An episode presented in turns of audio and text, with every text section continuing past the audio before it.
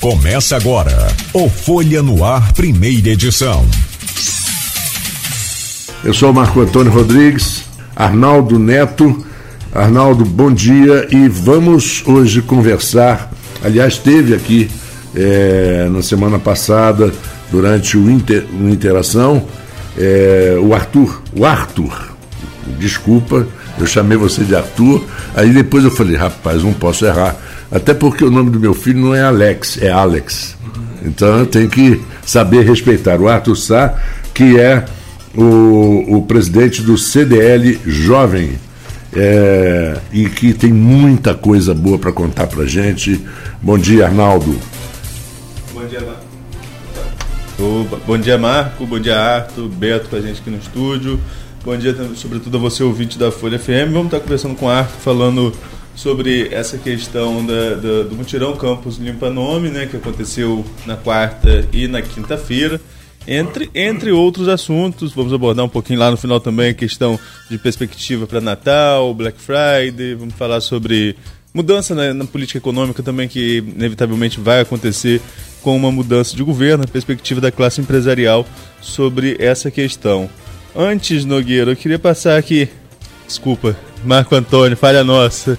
Antes, Marco Antônio, eu queria passar aqui rapidamente sobre as notícias de hoje é, do portal folha1.com.br. Uma questão que a gente vem abordando durante a semana, a questão da segurança na pelinca para eventos. É, a Copa do Mundo começa dia 20, né? Estamos aí a nove dias do início da Copa e ficou definido que equipamentos serão monitorados monitorados pelo CISP, ou seja, câmeras de segurança na pelinca para tentar controlar ali a questão da segurança mesmo, né? A questão da urbanidade daquele espaço depois do trágico episódio, do triste episódio que aconteceu durante a comemoração do tricampeonato do Flamengo, tricampeonato da Libertadores do Flamengo, às vésperas do segundo turno da eleição no dia 29 de outubro. Né? Naquela, naquela noite, nós registramos ali três baleados. Inicialmente, um deles morreu no local, uma menina de 12 anos morreu no hospital né, e até onde sabemos um outro baleado continuava internado no Hospital Ferreira Machado. Então, três baleados, uma situação delicada, fora todo impacto que você tem, inclusive no dia seguinte, né? Quando teve o resultado da eleição, eu até falei aqui, obviamente que o, o resultado da eleição, é, se fosse o Bolsonaro vencedor, talvez tivesse sido diferente, porque os, os apoiadores do Bolsonaro se concentravam sempre na pelinca enquanto os apoiadores do Lula se, se concentravam em outros pontos da cidade. Poderia ser diferente. Uhum. Mas eu acho que mesmo se o Bolsonaro tivesse vencido, não teria uma grande concentração na pelinca devido ao episódio do dia anterior. Claro, né? todo mundo fica assustado. Aquilo, aquilo gera, gera um, um, certo desconforto e medo na população. Né? É uma outra notícia de ontem, ontem à noite, que a gente confirmou essa informação. A morte do empresário Joubert Manhães, proprietário da seguradora Jornave Jomave, Jomave desculpa, da, da seguradora Jomave. É, ele sofreu um acidente enquanto andava de quadriciclo em Natal, na Praia do Pipa. Um acidente que aconteceu ontem, impressionante, caiu numa palestra daquelas grandes alturas, estimada de cerca de 40 metros, né, morreu na hora. A gente lamenta o episódio. É, segundo informações, estava com a família no local. Né, acho que assim, a pessoa a pessoa trabalha sempre, sai para um momento de descanso, seja qual for o objetivo da viagem, né? mas sai para um momento de descanso e, e, e registrar uma tragédia dessa é lamentável, é lamentável, a gente deseja sentimentos, conforto à família, sobretudo num momento como esse, família e amigos. Uma notícia realmente que nos impacta, né? Eu estava lembrando aqui com, com o Marco Antônio, com o Beto, com o Arthur aqui nos bastidores, que é, é, eu nunca vou esquecer da cobertura, por exemplo, 2000, o ano eu não lembro, o dia foi 21 de abril, feriado, quando teve aquele acidente da, da ciclovia no Rio de Janeiro, ciclovia Tim Maia, né? Que Isso. desabou. E quando a gente estava indo embora, fechando a edição, feriado normalmente a gente fecha 5, 6 horas. É, quando a gente estava indo embora, fechando a edição, a gente descobre que foi um campista, né? E volta e refaz a edição porque a morte de um campista num, num, num acidente desse. É, mas um campista que não tinha tantas raízes com a cidade. Um campista que nasceu em Campos, mas logo foi embora. E dessa vez não, é uma pessoa que vive na cidade, né? Uma outra tragédia dessa dimensão também, uma coisa inesperada. É a notícia que a gente vê e nos impacta sem saber quem é, Né? E quando a gente descobre que alguém que tem ligação com a cidade, tem amigos na cidade, tem a vida é, empresarial na cidade, impacta ainda mais, Marco Antônio. Ah, é verdade. E esses acidentes, durante um momento de, de, de, de diversão, eles são mais chocantes. Você falou aí, é a pura verdade. Quando você leva a família, parece que a família participa daquilo, né? Aquele, esse da ciclovia foi, no Rio de Janeiro, foi, foi esdrúxulo, né? Como é, pensaram em tudo no cálculo, mas não pensaram na água vindo de baixo. Né? E levantou a ciclovia. E logo, logo virou um, um meme, né? porque o, carioca, de uma maneira geral, ou o brasileiro, não pode viver sem um meme. Aí já disseram que o Tim Maia lá de cima falou assim: não, Tim Maia não, porque eu aguentava a ressaca. A, a ciclovia que não aguenta. E, e, mas um negócio assim terrível para inaugurar rápido. Bom, vamos lá. Arnaldo, vamos conversar com Arthur Sá, porque muito assunto interessante. O Arthur teve aqui no Interação semana passada falando exatamente sobre esse projeto da CDL de limpar o nome, o que chegando assim no final do ano é tão importante e é tão bom para a pessoa, deve ser uma sensação assim, tão gostosa você ter tido algum problema durante alguns anos e de repente você consegue resolver aquilo, é uma vitória. Né? E esse trabalho que vocês fizeram, é, junto a várias empresas e trazendo, você traz exatamente para o público a sensação de uma vitória. Né? Puxa vida, vou passar um Natal podendo, com juízo, né? porque espero que a gente aprenda sempre, mas com possibilidade de dar um presente um pouco melhor para os seus familiares. Exatamente. Bom dia, Marco Antônio, Arnaldo, Beto que está aqui com a gente. Bom dia a todos os ouvintes da Folha FM. É, primeiro eu queria aproveitar aqui o gancho de Arnaldo e deixar um abraço para Lúcio e Manu, os filhos de Gilberto, que são conhecidos e amigos meus, é, a esposa dele também. A gente nem imagina o que estão passando nesse momento. É, Gilberto é um cara super, a gente estava falando aqui mais cedo, super do bem para cima. Foi para Quito ver o Flamengo ser campeão da Libertadores. Era um cara que curtia mesmo a vida, um cara super para cima e é uma, uma perda lastimável para a cidade, para a gente que, que o conheci. Então, meu abraço para a família deles. E agora respondendo, Marco, ontem, ontem e, e, e quarta-feira a gente teve realmente cenas como essa que você falou.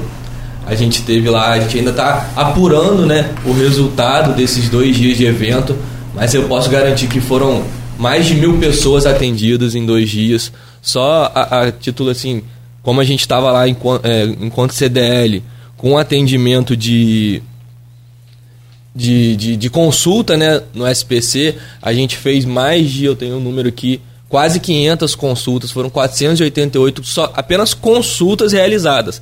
Fora o atendimento, né, a gente teve lá super bom atendendo mais de 90 pessoas.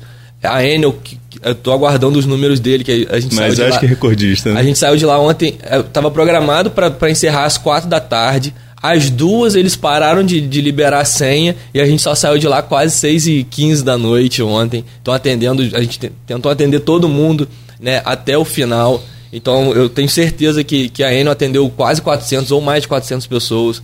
A gente tem aí um número de...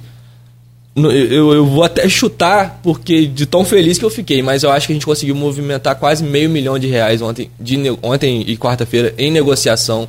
Então, como o Marco falou, a gente teve caso lá de, de, na, na quarta-feira, uma senhorinha que não estava nem na fila, estava sem senha na Enel, e a Enel aguardou ela.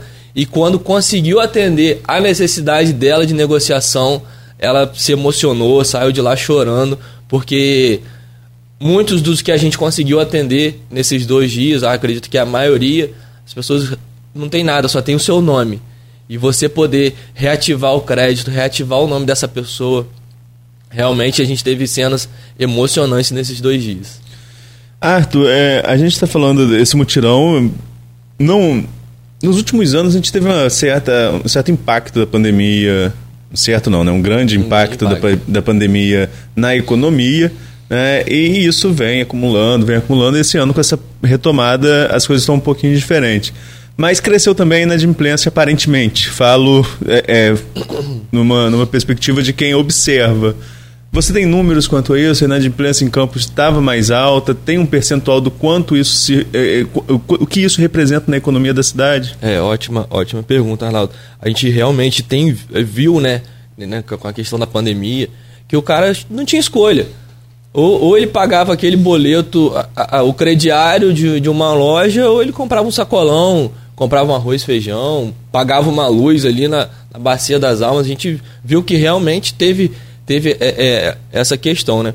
Claro que quando os auxílios chegaram, você consegue alinhar alguma coisa, mas muita coisa realmente foi deixada para trás e esse montante, é, como eu falei, a gente tem no nosso banco de dados ali da CDL eram quase 50 mil CPFs né, que estavam negativados, 22 milhões de reais ali parados. Isso no nosso banco de dados que, que não é grande, né, que não contempla é, empresas como Enel, Águas do Paraíba, telefonia, é, financeiras, por exemplo, que a gente viu nesses dois dias a procura de gente querendo negociar com financeira, cara. É, é, cartão de crédito, muita gente realmente que, que se, se, se arrolou nisso aí.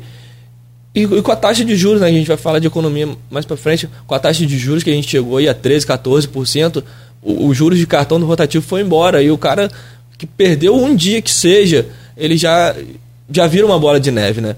Então, é, realmente, esse período pós-pandemia foi, foi, muito, foi muito complicado para essas pessoas. E nesses dois dias, cara, a gente conseguiu fazer ótimas negociações. A gente teve. A, a, a Enel estava lá com a sua própria ouvidoria. Então, coisas que, que de repente na negociação a Enel não podia fazer. Ó, já, a, o cara já era atendido pela ouvidoria, que tinha uma liberdade maior de negociação e que buscava realmente fazer negócio. A gente teve o Super Bom lá com a caderneta, que, que o, o comando da diretoria é não perde negócio. Se sentou na cadeira, tem que resolver. Então, descontos assim, incríveis da galera que estava que tava negativada. Ó, me paga 10% disso aqui e vamos. E vamos resolver e vamos voltar a circular o dinheiro na cidade. Aliás, isso é uma coisa que há, há muitas empresas fazem, porque é, a gente não busca muito, Arnaldo, mas existem algumas leis ou projetos de leis que são aprovados, às vezes ainda não, que impedem, por exemplo, um, existe uma lei, eu vou até um projeto de lei 720 de 2021 que proíbe concessionárias de cortar energia do fornecimento de luz em caso de inadimplência em finais de semana. Ela, ela, ela ela tem essa, esse detalhe. Por exemplo, existem é, pessoas que comprovam juridicamente que, por exemplo, tem um filho que tem uma, uma enfermidade que tem que estar com o ar-condicionado ligado constantemente por causa da temperatura, não pode ter queda de energia, a, a concessionária fica responsável por isso, não pode cortar a luz caso é, haja inadimplência. Então, essas coisas, às vezes, o consumidor não sabe, não, não tem. O seu próprio direito. Esse seu próprio direito. E é uma coisa que a gente deveria promover um pouco mais, né? É, até, até usando o pessoal do PROCON e tal, quais são realmente os direitos que você tem em relação a isso. Não é verdade? Sim, sim. Por falar no PROCON, eu queria até, até um gancho também para um, um outro ponto, Marco. Se o Arthur quiser falar sobre essa questão dos direitos também, em relação, sobretudo as concessionárias, né, que enfim, é, a Enel então deve ser, acho que é recordista de reclamação no estado do Rio de Janeiro. Acho que é, é, é quase que unânime. Mas enfim, mas aproveitando esse gancho também da questão do Procon, a participação arte, porque a CDL sozinha não conseguiria fazer um mutirão desse. Ninguém consegue fazer uma, uma estrutura desse tamanho sozinho. Precisa das empresas parceiras, né? precisa é, é, de atuação do PROCON também. Como que funcionou essa integração aí entre os diferentes instrumentos, tanto as empresas quanto a, a parte da prefeitura, vocês da CDL Jovem? É, contar mais, mais ou menos como é que, que funcionou, né? É, foi através desses dados que eu passei do nosso banco de dados lá da CDL, a gente viu que, que é um, um mercado que necessita de uma atenção, é uma população que necessita de um olhar, né? Então a gente buscou junto junto do, da prefeitura, do Procon, como você falou, né? Entender como como a gente poderia viabilizar um evento como esse, né?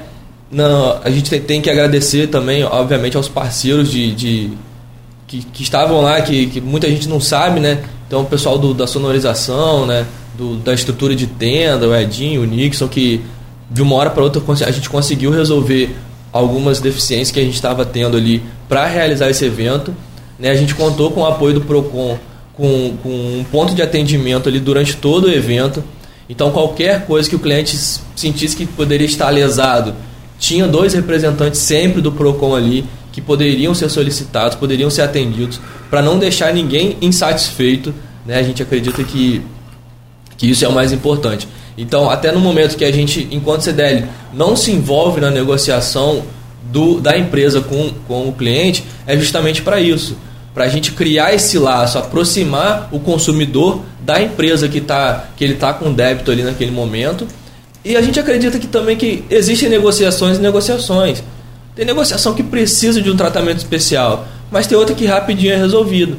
Então, nos momentos que eu tive ali, que eu que eu estava ouvindo a negociação, é óbvio que hoje você tem todo um, um sistema que já te entrega pronto o que, que, você pode fazer com análise de crédito daquele cliente, mas eu, eu vi que, que as empresas estavam dispostas a negociar. Então é, é muito aqui, ó. Seu, seu débito está de 200 reais, você quer pagar o quê? Em 50 reais tá bom para você por mês? Ah, 50 tá muito. Então paga 40. Ah, tá, vou pagar 40. E, e aí ali a gente percebeu que as empresas estavam querendo sim fazer negócio, reativar esses créditos, reativar essas pessoas. E a gente teve muitos casos também, Arnaldo, de, de, de pessoas que, pô, eu tenho um, uma casinha que eu aluguei para alguém e esse alguém não tirou a, a luz do meu nome e ficou sem pagar, já saiu. E aí? E aí o nome do cara, porque é, vinculado ao CPF exatamente. dele. E, e, o Cristino Áureo alterou, eh, agora eu acabei achando que eu me lembrei dessa, é, desse projeto de lei 16719, que proíbe o corte no fornecimento de serviços concedidos como água, luz e gás quando houver dívidas pendentes de ocupantes anteriores do imóvel. O texto foi aprovado na forma de substitutivo. Quer dizer. É, é, aqui o na, problema na... é fazer valer, né? É fazer é, valer. Assim, eu, eu Esse posso é o problema, falar até um pouquinho conhecimento de causa, né? Que a gente tem alguns, algum imóvel alugado e, e a, a Enel já faz, já faz um trabalho interessante assim, porque a, a dívida está vinculada ao CPF, não ao imóvel. Né? Então, então você desligando, pedindo desligamento, é, o inquilino não entregou o imóvel, ó, só, me, só pega a sua chave com desliga, o protocolo de desligamento.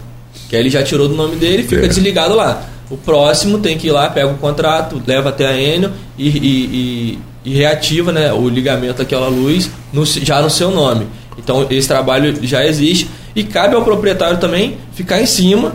Ó, uhum. já está desligado, não está em nada no meu nome. Se você quiser, você liga no seu. E assim sucessivamente, né? Tomar conta para que isso aconteça e, e, e, você, e você se blinda né, de, de eventuais dívidas de inquilino uhum. que possa ter deixado no seu nome. É, inclusive algumas administradoras fazem isso. Elas cobram elas pagam, Elas pagam as contas e cobram do. Mas para isso você. Até, é... por, até, porque se a gente for falar de águas do Paraíba, se você não, não pagar no vencimento, por exemplo, pequeno comércio que tem aquele desconto de, de 50% na conta, né, na conta de água. Se você não paga dentro do vencimento, você perde esse desconto na próxima, uhum. na próxima conta. Então sua conta que é 100 reais vai vir 200 no mês que vem. Então, muito, como você falou, muitos administradores ou proprietários, eles pagam as contas para não perder esses descontos, não perder essas, essas oportunidades e cobram... E até seu, beneficiar seu... o, o locatário. O locatário, exatamente. Arthur, a gente pode falar que é um movimento ganha-ganha nesse tipo de negociação? Ganha tanto o comerciante quanto é, é, o cliente ou alguém às vezes tem que ter que abrir mão um pouco aí de alguém no caso ou, ou o prestador de serviço acaba abrindo mão de alguma de algum valor recebido para poder ajudar a fazer essa máquina da economia girar? A gente teve, como eu falei, né, diversos tipos de negociação. A gente teve a gente teve ali empresa, é, empresas né, que abriram mão de multas e juros. Então, ó, você só me paga o que você me deveu. O que você consumiu, paga o que consumiu e tá tudo certo, a gente vai resolver. Mas tivemos empresas também que deram desconto no débito. Né? Então, empresários que, como você falou, abriram mão de certa parte ali do seu, do seu faturamento para fazer negócio. Então, a gente, a gente tem um balanço assim bem positivo na visão do consumidor.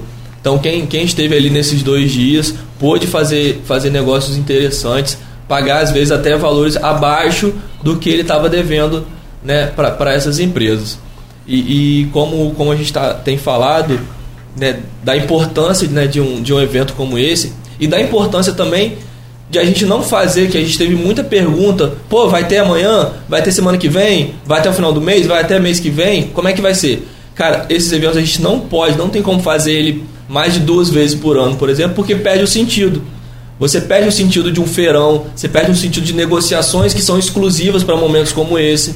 Né? Então a gente está estudando aí para o ano que vem fazer em duas datas, primeiro e segundo semestre, porque não, não dá para fazer um, um serviço recorrente, porque perde o sentido né, dessas ofertas exclusivas. Era justamente minha próxima pergunta. Né? Você já tinha data para o próximo. Eu também é, concordo com você nessa leitura de que não dá para fazer todo mês. Né? Exatamente. Né? Senão, senão perde, perde um pouco de sentido. Mas de tornar pelo menos é, é, o evento no mínimo anual ou ele já era? Não, é a nossa ideia inicial sempre foi assim: vamos fazer esse ano, vamos modular ele, ver como é que ele funciona e vamos tentar ter pelo menos uma data anual para ele acontecer.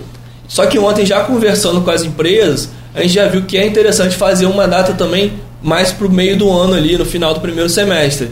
Então, talvez, né, vamos ver como é que vai ficar o andamento, é, é tanto da, do, da minha gestão enquanto CDL jovem, da gestão do CDL, mas é um projeto que eu quero, mesmo se eu não estiver na próxima diretoria, que eu quero apoiar, eu quero é, deixar meu compromisso aqui de ajudar a fazer esse evento novamente né? E quem sabe até duas datas ano que vem. Que, aliás, é muito comum instituição de classe, né? Essas instituições, muita gente às vezes faz parte da diretoria e depois continua contribuindo de forma voluntária. Com, exatamente. É, é muito é comum gente, isso. A gente falou sobre isso, inclusive, essa semana na nossa reunião. Né? É, se eu não estiver presente enquanto diretor, enquanto presidente da CDL Jovem, eu faço questão de esses projetos que eu, que eu abracei e, e que a gente desenvolveu lá, de dar um suporte se for necessário, de estar presente, porque são projetos que, como eu falei, que, que engrandecem, sabe? A gente, a gente via a, é, a população recuperando a sua dignidade ontem. O cara saindo. Até o, o representante da Enel, o Luiz Cláudio, mandar um, um abração, que foi um parceiraço nesses dois dias. Que ele falou que ele fez um feirão em Macaé recentemente e que ele não, vi, não viu em Macaé o que ele viu em campo a vontade do campista de resolver. Lá, lá ele viu muito. Ele ouviu, né? Porque ele não pôde estar presente, mas a galera que veio de lá falando. Que era só mais uma negociação. O cara tava ali só. Ah, vou parcelar aqui de novo e depois eu vejo o que eu faço. Enquanto aqui ele viu no olho das pessoas que eles estavam a fim de resolver. Estavam a fim de renegociar para pagar, para resolver sua dívida. Arnaldo, algum ponto específico a gente pode girar aqui? Nós estamos há uma semana, hoje, hoje é dia, não, duas semanas, né? Hoje é dia 11. É, nós estamos há duas semanas, exatamente 13 dias da, do Dia de Ação de Graças nos Estados Unidos, né? que ao contrário do que muita gente pensa, nada tem a ver com nenhum tipo de religião. É um, foi uma, um movimento, né? o Thanksgiving, que seria a confraternização dos dos peregrinos com os, com os indígenas, isso baseado nisso. Aí tem a história do, do Turkey, né, do Peru, que eles matavam para comer, para fazer o, o almoço em, em, conjunto, na confraternização. E na sexta-feira, que é sempre a última quinta-feira do ano, do, do mês de novembro. Mês de novembro. E na sexta-feira, dia 25, é quando realmente os americanos enlouquecem com a Black Friday e é só, lá nos Estados Unidos, é só no dia 25. Não tem Black Week, não tem Black Month, não tem nada disso. É, a, as lojas abrem, abrem normalmente às 3 horas da manhã. É, em alguns estados no, do, dos Estados Unidos, a temperatura é agradável, como Flórida, talvez Texas, Califórnia, algumas cidades, é mas na maioria é um frio de rachar Entendeu? Eu me lembro que eu fui uma vez, porque o pessoal se organiza. Não, você vai para tal plaza que tem a Best Buy, tem a, o Walmart, tem não sei o quê. E você vai com a lista e com o jornal que saiu na quinta, que é feriado e que ninguém abre nada. As ofertas só saem na quinta-feira, ninguém fica sabendo. Né? Tem sempre um jeitinho, né? É, tem sempre um jeitinho, se você for amigo do gerente, da loja, for lá, você fica sabendo. Mas o negócio é, é muito sério, é levado muito a sério. E o público tem uma participação, a Arnaldo, gente já conversou sobre isso, tem uma participação muito ativa nisso, que é exatamente controlar e verificar se realmente é, os preços foram baixados, se você está a 50% mesmo, ou se foi aquela história da metade do dobro. Exatamente. Que é uma coisa que a gente já conversou também, que acaba tirando a credibilidade de um momento de bom de venda. As pessoas, ah, aí você ouve a gente falar, ah, Black Fraud, né? isso aí é metade do dobro. Mas lá não, lá desde julho começa as, as, as, as cartilhas, os diários, né? Anotam o preço de tudo que você tem vontade de comprar e vai vendo a evolução, se tem aumento ou se não tem. Arthur. Não, exatamente. Como a gente falou aqui na, na última terça-feira, nosso último encontro, e agora a gente vai poder falar um pouco mais né, sobre, sobre a Black Friday. É, é, um, é uma tendência que está chegando com. já chegou com força no Brasil, mas a gente vê certas diferenças muito por conta do perfil econômico, do perfil do consumidor brasileiro. Né? Então, como você falou, desde lá desde julho já tem um acompanhamento. Aqui, como eu falei também, existem alguns sites, alguns dispositivos, alguns até aplicativos que você consegue também fazer uma manutenção de, de desse preço, né? Um, um, um, controle legal, você coloca o produto que você quer e ele diz ali no, no, universo de seis meses, um ano, como foi o histórico de preço daquele produto em determinado site. Já existem é, é, aplicativos e funções como esse. Existe um movimento que você falou da credibilidade. Existe um movimento, por exemplo, entre um integrador de marketplace, que a gente trabalha, por exemplo, que eu trabalho na minha loja, eu trabalho com um integrador de marketplace, eu cadastro meu produto lá e ele distribui em todos os marketplaces né, do, da internet brasileira. E lá eu já recebi aqui e-mail que desde ontem eu não posso alterar preço da mercadoria para cima, só para baixo. Então, por exemplo, se eu tiver uma mercadoria que eu tiver que, por exemplo, chegou hoje, que eu tiver que reajustar preço, eu já não consigo mais. que o próprio, o próprio serviço já bloqueia que eu aumente o preço a partir do dia 10 de novembro. Eu uhum. só posso mexer no preço para baixo. Então é uma busca né, dessa credibilidade que você estava falando, que vem do próprio fornecedor de serviço que eu contratei. Eu contrato o cara, eu pago a ele e eu não posso botar meu preço para cima, uhum. só para baixo, já avisando a Black Friday, e até como forma de mitigar isso que você falou, do cara que aumenta o preço na véspera para dizer que está vendendo mais baixo na Black Friday. E ah. pelo perfil do consumidor, né, a gente vê que o brasileiro busca sempre antecipar essa venda. Né? Como você falou bem, Marto, lá, lá nos Estados Unidos acontece apenas num dia. E é um dia que, que seria o nosso aniversário acaba do Guanabara. Tudo, seria o aniversário tudo. do Guanabara, é, no Rio de Janeiro. O pessoal invade mesmo tem uma certa. Não, mas também o pessoal não é muito educado, não. Eles atropelam. Se você ficar na frente, você atropela Exatamente. também. Seria mal. Ser humano né? é ser humano, né? O aniversário do Guanabara lá no Rio de Janeiro, que é, é mais ou menos isso. Vai lá. Só que aqui a busca, a busca por você conquistar esse cliente, você conquistar essa venda, é, é um campo de guerra mesmo. Então, da Black Friday virou Black Week, da Black Week virou Black November, e daqui a pouco a gente não sabe onde vai parar. Black Year. É, daqui a pouco é, é o ano todo e, não tem mais jeito de, de, de resolver, né? Mas assim, é, é aqui na nossa cultura local, é, eu não, não, não, sei. A gente vê essas lojas grandes aí já anunciando com, com questão de Black Friday.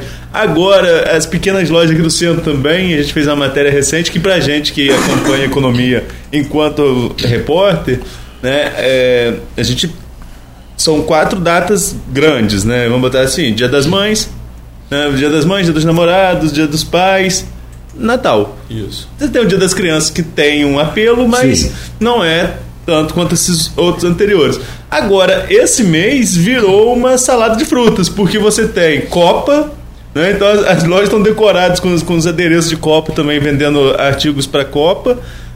Você tem a Black Friday e já é Natal também, né? Exatamente. Fazendo quase que um, um, um quase usando quase que o slogan de uma loja, de uma loja aí, né? Já é Natal também. Então assim, tá tudo tudo tudo junto e misturado. Foi o título de uma matéria nossa até recente em relação a isso. É, mais para o setor, para o comerciante, precisa dividir. Precisa dividir. Tem que, ter, tem, tem, tem que ter um balanço de cada uma dessas datas. O campista adere ao Black Friday? Tem uma movimentação grande nesse período? Arnaldo, tem, mas é muito, como você falou, das grandes redes e principalmente eletrodoméstico. Então a gente vê realmente é, o pessoal até segurando um pouquinho a grana, para no dia da Black, da Black Friday buscar aí uma televisão nova, buscar um, um, um refrigerador, um ar-condicionado e, e, pra, e, e muito também aquela necessidade quase que primária ali da casa dele. Às vezes está precisando trocar a máquina de lavar, comprar um micro-ondas e ele aproveita assim da Black Friday para buscar eletrodoméstico. A gente tem visto. Claro que a gente, enquanto empresário, a gente tem que aproveitar essas datas, tem que sim que decorar nossas lojas, preparar ofertas especiais, né? É, é, calhou da Black Friday ser em novembro, em novembro ser o aniversário da, o mês de aniversário da minha loja. Então eu já faço um movimento que é um mês inteiro de desconto por conta do aniversário da loja, que eu já fazia no passado, e vem Black Friday, então a gente vai fazer um movimento legal, porque a gente tem que aproveitar. E como você falou, é, hoje nós estamos em 11 de novembro, semana passada era 31 de outubro, era Halloween. Então era Halloween, Copa do Mundo, Black Friday, Natal. Eu brinco que tem um amigo que tem uma, uma loja de, de papelaria, né? De produtos de, de papelaria, que tem três vitrines. E aí uma tava com a final da Copa do, do, da Libertadores, toda uma vitrine de Flamengo, uma vitrine de Natal e outra vitrine de Halloween. Né, todo temático ali, porque realmente o, a galera do marketing esse ano, tendo a Copa do Mundo também num, num período diferente atípico, do, do é. atípico para nós, a galera do marketing ficou meio maluca esse final de ano. É, agora, você quer ver uma coisa interessante, Arnaldo? É, hoje no Brasil você tem lojas de departamento. Sim. Né? Department stores, como se diz em inglês. É, mas, já, mas é errado, é falso dizer que o Brasil não tinha. Há muitos anos o Brasil tem lojas de departamento. É, a Sloper, que foi uma das maiores do Brasil, tinha São Paulo, tinha Rio. Tinha em São Paulo, então, aquela famosa lá que, que fechou nos anos 80, que eu esqueci agora, mas tinha Mesbla, que era brasileira, Sloper e Mesbla eram brasileiras. E tinha Sears, que era americana, Sears na praia de Botafogo, hoje é um shopping, Sears Roebuck, que era uma rede americana. A Mesbla criou uma estratégia que, no meu ver, é mais ou menos uma história do Black Friday porque a, você, uma loja coloca coisas com preço muito baixo, obriga a pessoa, vai, ela entra, vai lá no final da loja para comprar, mas ela está saindo da loja, não quer pegar aquele frio lá de novo na rua, aí vai acaba comprando outra coisinha. O que, que a Mesbla fazia com a estratégia de venda para esse final de ano? Nos anos 70 e 80, o, o disco do Roberto Carlos saía sempre nessa época de final de ano. Sempre era um negócio. Então, a, o, o preço de custo do disco, vamos botar aqui, cinco reais. Então, você, o Arnaldo tem uma loja pequena de, de, de disco, como tinha aqui em Campos Acaiana, que não era tão pequena, mas era uma ótima loja, e você comprava e pagava 10, porque tinha os impostos e ainda tinha o lucro da loja normal. Claro. O que, que a Mesbla fazia? Ela negociava com a CBS, que era a gravadora do Roberto Carlos, depois a Sony, depois virou Sony Music, comprava por R$ 3,50. Já comprava abaixo do preço, porque comprava um milhão. Uhum. Comprava, tinha duas lojas no Rio de Janeiro, uma no centro, na Tijuca, um milhão. Botava uma foto do Roberto Carlos enorme no fundo da loja Todo mundo entrava e saía. A partir de amanhã, disco do Roberto Carlos por três. Eles perdiam 50 centavos do preço de custo em cada unidade.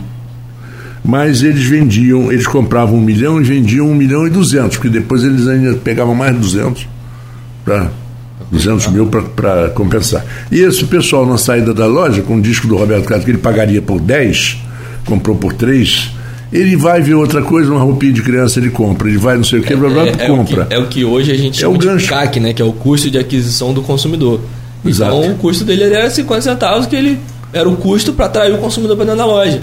E aí, sabendo trabalhar esse consumidor, a partir do momento que ele entrou na sua loja, aí é só sucesso. Você sabendo trabalhar ele, você aumenta o seu markup, aquele 3,50 é, é, é o que eu costumo falar assim. Às vezes é melhor você você negocia, ali na negociação com o seu cliente, você fazer uma graça para ele, às vezes não tá no, no dar o 10% de desconto. Porque o cara, o cara que, que entra numa loja, como você falou, Marco e compra lá, gasta 100 reais e você perdeu os 50 centavos, se você botar isso dentro dessa venda, qual é o valor? Bom, qual se é você tem um milhão de discos, os 50 centavos, você perdeu 500 mil reais. Só que 500 mil reais é muito menos do que eles gastariam para publicitar isso. Não, e, e, gastou 500 mil. Mas se cada, se cada um milhão de disco desse, cada um disco foi comprado por uma pessoa, é um milhão de pessoas que entrou na tua loja. Exatamente, comprou provavelmente... Comprou 50 reais, que for. É. Já virou 50 milhões. Exatamente. E 500 mil foi 10% do uhum. custo de aquisição do cliente. É, você vê como a estratégia às vezes funciona. E naquela época todo mundo sabia que na Médica tinha um, um disco do Roberto Carlos. Não precisava anunciar em lugar nenhum. Era incrível. O que não é bom pra gente. O que é péssimo pra gente. Péssimo pra gente. Eu estou aqui, eu sou Marco Antônio Rodrigues, estou aqui ao lado do Arnaldo Neto e do nosso convidado de hoje, o presidente da CDL Jovem, Arthur Sá. Arnaldo. Ô, Marco, vamos pegar um gancho que você colocou aí no, no na nossa virada para o intervalo, né? Vamos falar um pouco sobre o mercado digital. Quando o Arthur esteve aqui da última vez, nós falávamos sobre o dia livre de impostos, outro assunto que a gente vai tocar também. Mas, é, e, e, na conversa, claro que a gente chegou a essa questão do mercado digital. O campista, o comerciante campista, primeiro que para o consumidor às vezes é mais barato, mas estávamos conversando aqui no intervalo também a questão de carga tributária, outro assunto que a gente inevitavelmente vai chegar. Mas o comerciante campista, né, e, e você faz parte de uma nova geração, por mais que vocês sejam é, herdeiros de, a maioria, herdeiros de, de, empreendimentos, vocês têm uma visão diferente de como tocar esses empreendimentos. É, essa nova geração já está colocando, por exemplo, todas as lojas de campos no e-commerce, todo mundo já está se adaptando a essa realidade, usando as redes sociais para venda. Você falou mais cedo do marketplace, por exemplo, uhum. mas isso é uma realidade geral do comércio campista ou ainda tem aquele comerciante que só funciona em cash e quando ele levanta e, e, e abaixa a porta do comércio dele. Arnaldo, é, a gente costuma falar que Campos realmente você vê de tudo, né? E no comércio não é diferente. Então a gente tem desde de, de o cara, como você falou, que, que vem de sucessão ali e que busca essa inovação. Tem mercado que, que não que ele não pede essa inovação. Tem mercado que ainda é como você falou, é o abrir e fechar de porta, é o caderninho, mas tem mercado que que, que hoje ficou a disputa, como a gente estava falando da Black Friday também, a disputa ficou muito maior. Então realmente você tem que estar tá aberto em todos os locais possíveis. A gente teve entre, os, entre as N coisas que a gente faz lá na CDL, a gente tem um, um podcast, né, que, que a gente traz pessoas do meio para falar sobre negócio. Então a gente teve, teve lá o Jeff, um parceirão também, falando, cara, você abre sua loja todo dia, né? E no, na sua rede social, no seu Instagram, você abre sua loja todo dia? Então é, é, é, um puxão de orelha que a gente, enquanto tá lá também de roxo ali, a gente para um aprendizado, né? Aquele puxão de orelha. Então a gente tem muito, é, como eu falei, esse integrador de, de marketplace. Eu conheci dentro da CDL, eu conheci com outros amigos que já usavam, né? E, e ali, como a gente estava falando de, de, de, preço, de valores, e o próprio, o, esse próprio site, esse próprio aplicativo, ele me disse se aquele produto que eu estou anunciando ali tá concorrente no, no, no, mercado digital ou não.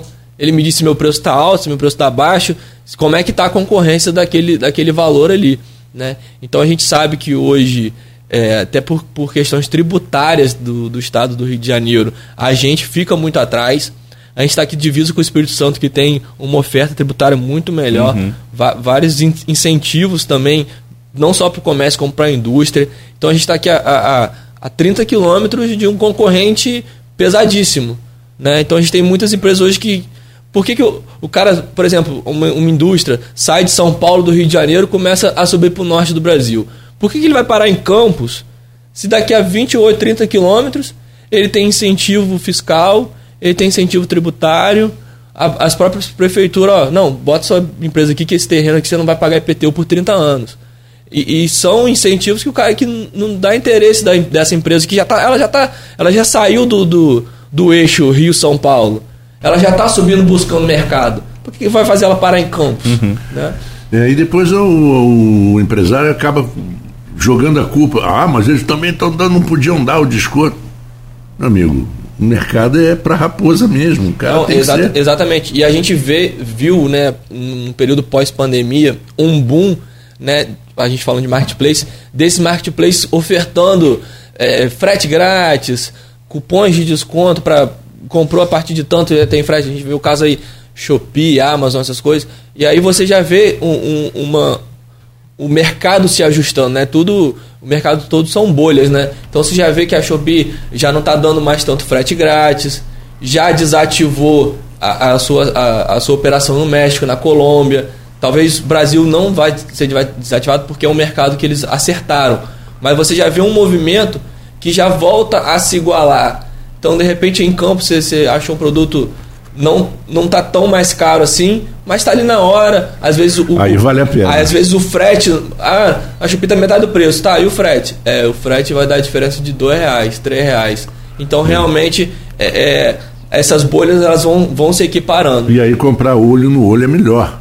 Você você compra, você vê, você leva, né? Você quando compra um tênis ou uma camisa, alguma coisa, pode acertar mas também você está muito arriscado a errar. Sim, sim. Vinha o tamanho errado, aí depois para trocar é complicado. Você queria comprar para aquela festa de sábado. Né? Nós, então, Arnaldo, quando chega na, na época das, das, das festas da Folha, uma camisa preta bonita, né? Uma, aí volta, não deu, não, não coube, não abotoou. Não, exatamente. É, e, e, e, até, até o público feminino, né, que tem mais disso.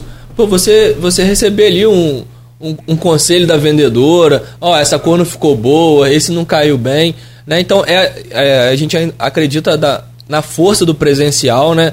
Claro que a gente, como eu falei, a gente passou pela bolha ali da pandemia, onde vai todo mundo comprar online. Não, gente, calma. O presencial ainda é muito forte. E, e ainda mais aqui no Brasil, um país latino que gosta de contato, que gosta dessa aproximação. Então, é, é eu, eu brinco lá que eu como eu já falei mais uma vez, eu, eu, eu tenho maior honra em, em, repetir isso. Eu tenho 32 anos, minha loja tem 34, eu nasci atrás do balcão. E eu tenho cliente lá que, que, que frequenta minha loja desde então. E a gente tem uma relação de proximidade. Eu vi o cara ter filho, eu vi o cara chegar lá com o neto hoje. Eu vi o cara, pô, tava mal de saúde, melhorou. O cara que tá bem de saúde, pô, esse meu cliente tá ficando velhinho, vou perder ele em breve. E, e isso faz, faz parte do, desse carinho latino que a gente tem de estar de, de, de tá perto, de estar tá próximo, como a gente estava falando mais cedo, né, da cultura do boteco, a cultura do se encontrar, do trocar ideia, do debater, do discutir, de sair na porrada e vão tomar cerveja depois e tá tudo bem. É a cultura do brasileiro. Então a gente acredita muito ainda no, no, no físico, óbvio, sem deixar de olhar para o digital, que é não é nem o futuro, é o presente, mas a gente ainda acredita muito no físico. Você sabe que às vezes a gente andando muito por aí, viajando pelo estado, indo, entrando no estado de São Paulo e tal, a gente vê em rodovias grandes, é muito comum nas rodovias de São Paulo, e está começando a ficar muito comum até em rodovias menores, que é a RJ 116, que é Amaral Peixoto, você vai andando lá no meio do nada, daqui a pouco tem uma construção assim de 10 galpões enormes, não tem nome de, na porta, não tem nada. Sim. Aquilo ali é logística é, mesmo, é para dividir centros de distribuição, centros de distribuição para tornar de repente o, o, produto mais barato, a entrega mais rápida, a entrega mais rápida. É, a, então, gente, a gente tem visto movimentos, né?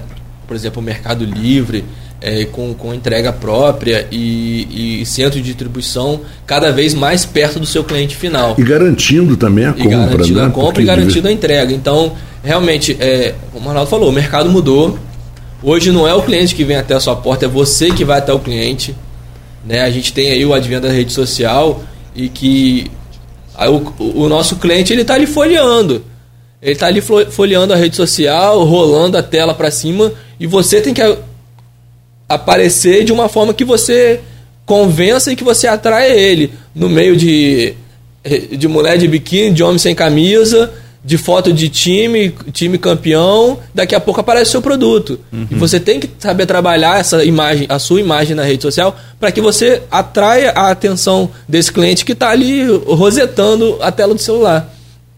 Agora, é, é, você citou a pandemia, Arthur, mas também nós tivemos, claro, vários impactos negativos sobre toda a vida, não estamos discutindo isso, estamos falando da questão econômica. Sim. A econômica também teve perdas, mas você teve aprendizado também. O uso das redes sociais nesse momento mudou significativamente devido à necessidade, né? A necessidade impôs que todo mundo se adaptasse claro. a esse momento, né? E isso vai ficar para sempre. A gente fala aqui, né? De vez em quando a gente ainda faz. Segunda-feira, por exemplo, nós vamos fazer o programa por Skype ainda. Uhum. É, seria um processo natural.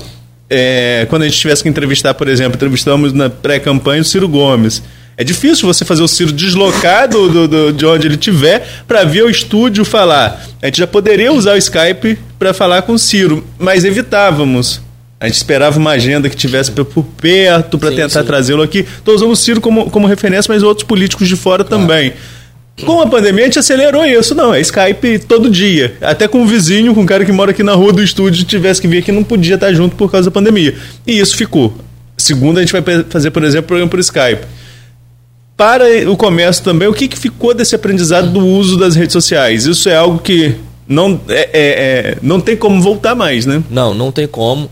E sabe, Bernardo, eu, eu tenho tentado trabalhar até em mim mesmo.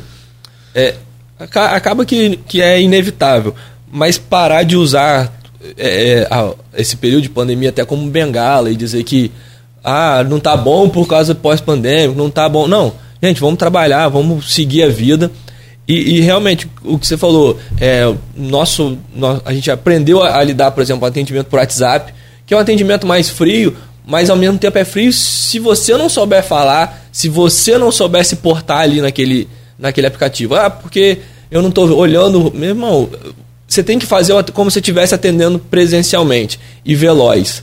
O cara quer velocidade. Claro que eu não vou conseguir atender o cara que me mandou mensagem 8 horas da noite. Mas 8 horas da manhã, quando abrir a loja, é a primeira coisa que eu tenho que fazer é atender esse cara. Porque se eu não atendi ele 8 horas da noite, muito provavelmente 8 e 20 ele já estava na internet com a compra pronta, com a compra feita. Então eu já perdi esse cliente. Eu tenho que dar um retorno para ele imediatamente. Então a velocidade na resposta a gente aprendeu que é muito importante. Você sabe que eu vi é, recentemente várias lojas estão fazendo isso, as lojas maiores com estrutura. Você chega e uma, um produto que te interessa, é, você vai lá e tal, infelizmente não tem o seu tamanho, ou infelizmente acabou. Mas eles ali vão na, o vendedor vai na hora para um terminal de computador, uhum. entra no, na, na loja, na própria loja online e diz, olha, daqui a três dias está aqui na loja. É o senhor quer comprar? O preço é o mesmo. E não tem frete, porque vem para a loja. Aí você vai e compra. Você já está ali, o vendedor. É, foi simpático, foi atencioso. Claro, e, e, essas grandes redes têm a facilidade de ele ter entrega duas, três vezes por semana. Uhum. Então, já vai chegar qualquer outro tipo de mercadoria e já está vindo, já está viajando. O que, que é colocar o micro-ondas do que, que, que, o Marco Antônio escolheu? Exatamente. Entendeu? Então tem, tem é, é, o advento teve essa facilidade, trazendo um pouco para a nossa realidade ali do pequeno. Como eu estava falando, o que fica realmente é você ter essa velocidade de resposta, que é muito importante, você não deixar o seu cliente esperando. Né? É, eu, brinco, eu brinco lá na loja que. Chego, por exemplo, eu tô, tô aqui, ó, 8 horas minha loja está abrindo agora. O Instagram da loja fica logado no meu celular. Eu sei que quando o cliente é respondido ou não, e se demorar muito, eu, ou eu respondo, eu já ligo para lá que ó, tem cliente esperando. Uhum. E, e, e, o sentimento a gente tem que tratar como se o cara estivesse no nosso balcão esperando para ser atendido. Não é porque ele está em casa, no sofá, que ele pode esperar. Não, tem, é como se ele estivesse no balcão. A gente tem que a gente tem que se incomodar com o cara aguardando, com o cliente aguardando. E também a questão de como você se portar na rede social. Entender o que está entregando mais, o que está te fazendo aparecer mais para o seu cliente. Ah, é videozinho dançando? É o que o seu cliente consome? Faz, amigo. Ah, eu tenho vergonha. Tem vergonha? Contrata alguém que faça, mas faz. Ah, não, o meu cliente gosta de conteúdo. Então prepara um conteúdo legal, contrata Arnaldo para fazer um roteiro legal, para fazer um conteúdo bacana. Eu, a gente lá na loja, eu tenho uma loja de, de matéria de pesca e camping, né, aqui no centro. E dia 1 de novembro começou o defeso. Então que o cara não pode pescar de rede, tarrafa, nenhum, nenhum apetrecho de pesca profissional ou artesanal. Tem alguns peixes selecionados que o cara, mesmo de vara, ele não pode capturar. Cara, eu debrucei com, com, com Armando, Armando. Zé Armando. Zé, Ar, Zé Armando, que é um parceirão das antigas. Falei, Armando, me ensina tudo que você sabe de defesa. Cara, preparei um conteúdo, vídeo, post. E, cara, rodou a cidade inteira. E, é. e o meu objetivo ali não é vender. Eu, você, você não me vê anunciar um produto, você não me vê anunciar preço. Eu não falo de preço, eu não falo de produto, eu não falo de nada. Eu falo de conteúdo. E às vezes é isso que o seu cliente busca. Ele busca conteúdo. E aí, quando ele lembrar que está no defeso, pô, Arthur fez um conteúdo da loja. Vou lá porque eu preciso comprar alguma coisa. E você botou na cabeça dele o seu nome, o nome da sua empresa, e ele vai lembrar de você por um outro motivo que não seja produto, preço ou atendimento. Uhum, exatamente. Mas é, vamos lá, 8 horas e 4 minutos. Podemos fazer um pequeno intervalo agora. Nós voltaremos, porque esse assunto está eu tenho muitas perguntas é. aqui.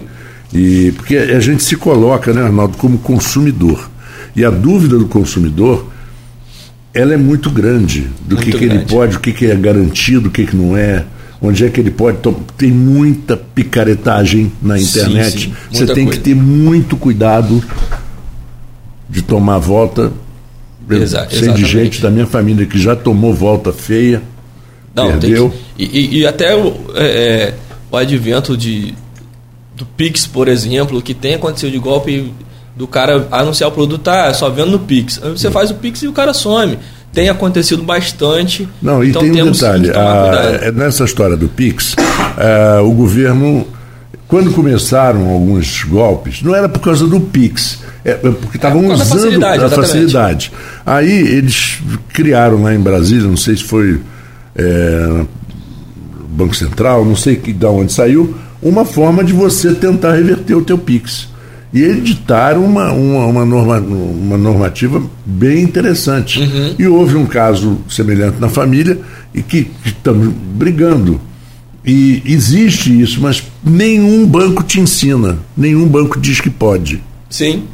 E nós conseguimos na Caixa Econômica, porque eu conheci um gerente, o gerente fuçou lá em Brasília e pegou o artigo todinho da lei sancionada, aprovada pelo Congresso e sancionada. Você, mas como de, de, você tem 48 horas para reverter o teu Pix. É, mas pode abrir também. Isso pode abrir também a possibilidade de outros tipos de golpe, né? Não, sim, mas você tem que provar. É. é porque você, quando.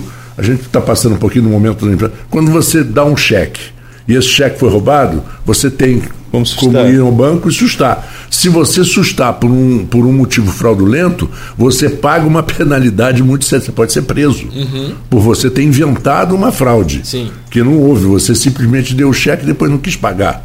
ontem, por exemplo, ah. eu recebi um Pix de 96 reais. Eu falei assim, vai, um nome estranho, uhum. é, é, nunca ouvi falar. Uhum. Falei, ah, meu Pix é meu celular, a pessoa vai entrar em contato, se é errado. Enquanto não entrar em contato, mas ainda assim eu fiquei receoso de devolver. Eu falei, será que isso não é golpe? Eu pesquisei, pesquisei se tinha algum golpe que a pessoa depositava, ficava com dado, alguma coisa, não achei nada. Ah, aí a pessoa foi me disse que foi, foi pagar um chaveiro, uma pessoa com, com DDD lá do Nordeste foi pagar um chaveiro com DDD de, de Campos, né, aqui da nossa região. Uhum. Eu fui salvar o contato, abri o contato para ver o WhatsApp e tava lá realmente um cadeado, uma chave, não sei o que. Eu falei, pô, é o chaveiro mesmo. Né? A história bateu. Fui lá no meu aplicativo, devolver Pix, foi. Então, assim, acho que a pessoa consegue entrar em contato. Agora, é, é, é por mais que tenha que provar, é receoso esse negócio de devolução, assim, né? É não, de, de sustar o Pix, né, digamos é, assim. Tem, é reverter, porque na verdade você não está assustando, você está revertendo. Não, é. fazendo um comparativo com cheque, é. como você fez. É, é, ah, é. É, Mas... e, e, e, o, e o Pix, como você falou, Arnaldo, é realmente a gente fica receoso, mas é. A gente tem que tomar muito cuidado porque se você receber um, um Pix por engano, a vida tenta, como você falou, tenta o contato com a pessoa que fez, tenta o contato com o seu gerente, porque é crime, né? Você sim, tá, você tá se apropri, apropriação indébita de algo que não é seu. Exatamente, exatamente. Estamos com o Folha no Ar nesta sexta-feira dia 11 de novembro de 2022. Nós temos aqui a presença do Arthur Sá, presidente da, C, da CDL é, Jovem, é do CDL, né? É, o, da, da CDL. Ah, era, era antigamente o CDL, era o clube, clube dos diretores lojistas. Bom, vamos lá. Seguindo, Arnaldo, com você. Vamos lá, é... Arthur, vamos falar um pouco sobre questão de tributos que a gente passou ali rapidamente. E aí eu lembrei do Dia Livre de Impostos, que é outra ação da CDL Jovem. Para o ouvinte que está acompanhando a gente agora, qual o impacto da carga tributária do Rio de Janeiro no valor do produto? Quando vocês fazem o dia livre de impostos, vocês conseguem mensurar isso e mostrar isso ao consumidor de uma forma bem mais didática, né? Esse impacto é muito alto no preço do, do, do produto final, né? Não, é, como a gente falou no bloco anterior, né?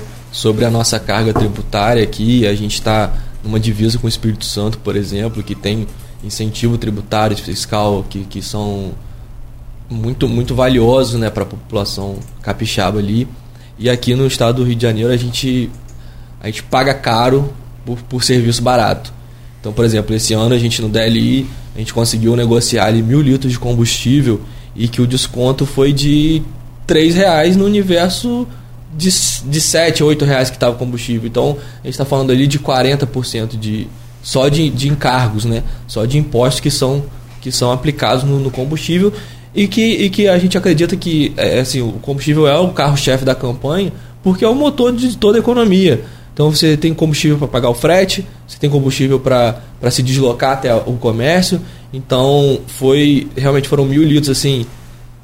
O dia inteiro a gente fez um trabalho, ficamos lá, eu, eu particularmente fiquei lá até as duas horas da tarde, começamos a, a abastecer 8 ou 9 da manhã, desde as 10 da noite da noite anterior tinha gente na fila e que, e que, e que mostra realmente que, que a gente paga caro realmente no, no, nos nossos serviços.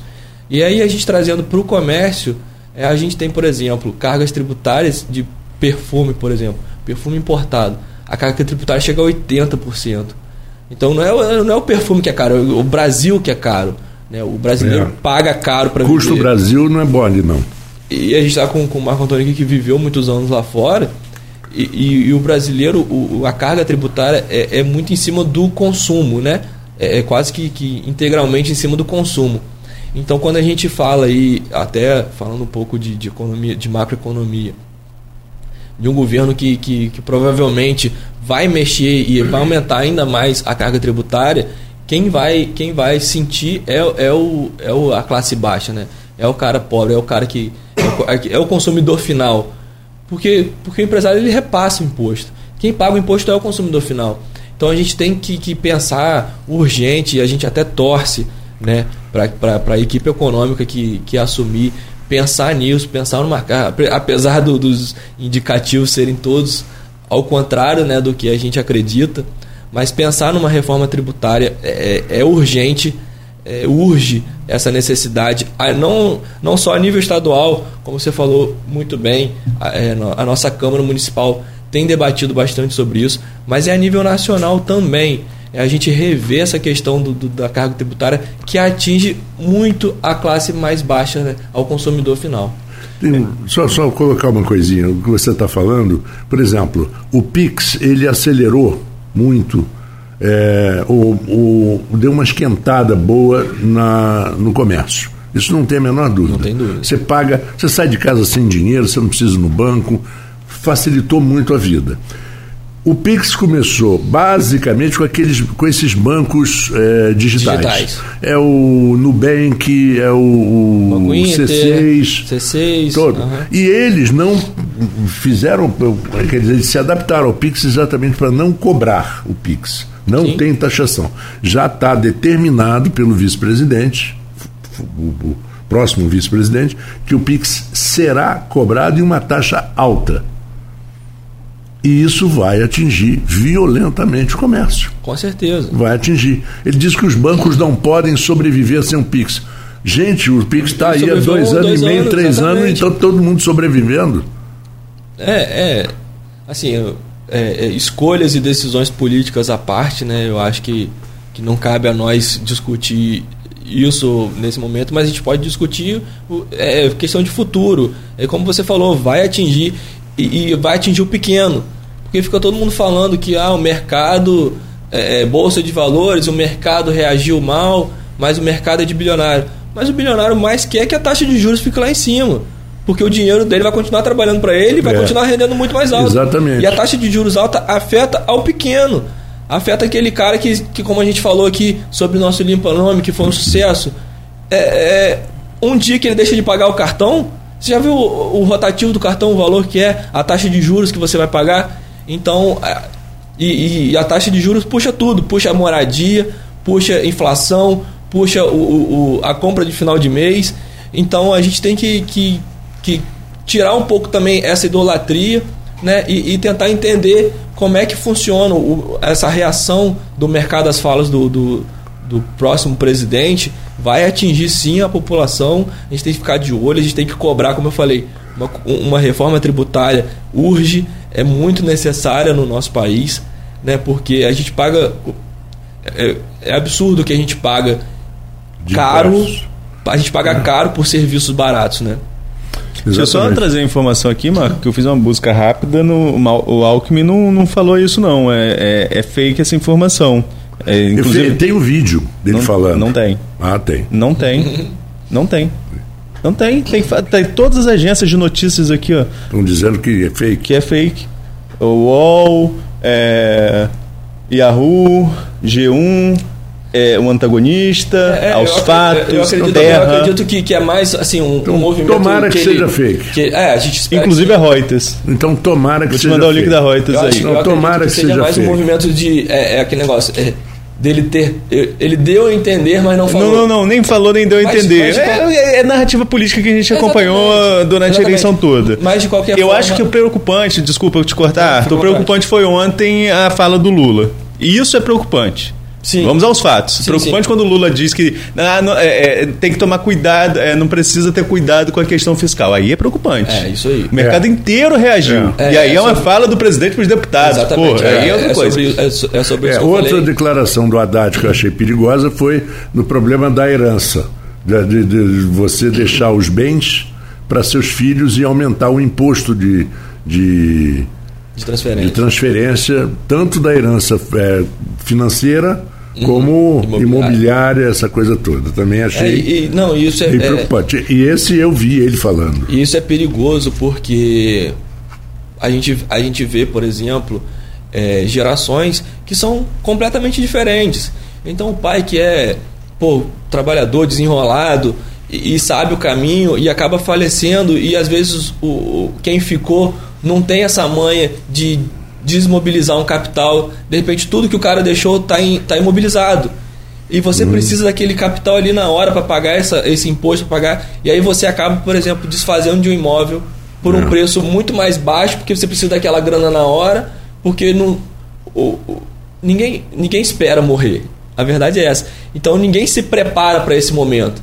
Então, É ninguém, muito raro, né, Exatamente. Então ninguém tem uma conta poupança que fica ali, ó, quando o cara que tem grana ali, quando eu, quando eu falecer, quando eu me for, vocês pegam esse dinheiro aqui para fazer isso. Ninguém faz isso. Então muitas das vezes o capital que o cara tem está todo imobilizado. E Uhum. a família tem que desmobilizar esse capital de uma hora para outra, às vezes abaixo do valor É. Aí, de mercado. sabe o que, que acontece, Arthur? Cria-se um, um- um atalho na lei. Sim. Cria-se um atalho na lei. Então, o que, que hoje muitos milionários fazem? E é perfeitamente legal. Coloca tudo em nome de uma empresa Sim. e com seus filhos e esposa Como sócios. como sócios. No caso de morte de um sócio, simplesmente a transferência de ações. É, é claro que, que é uma discussão que, que é muito válida, né? E até para vocês da imprensa trazer gente mais capacitada até do que eu para falar sobre isso. Mas esses movimentos de, de, de aumento de impostos, ele é, é muito, é muito pequeno que ele atinge ao cara que tem grana. Porque como você falou, o cara que tem grana ele tem solução para esconder, para escapar, para botar o dinheiro para fora, para tirar o dinheiro. É, é, não é tirar o dinheiro do Brasil, é tirar o Brasil do dinheiro.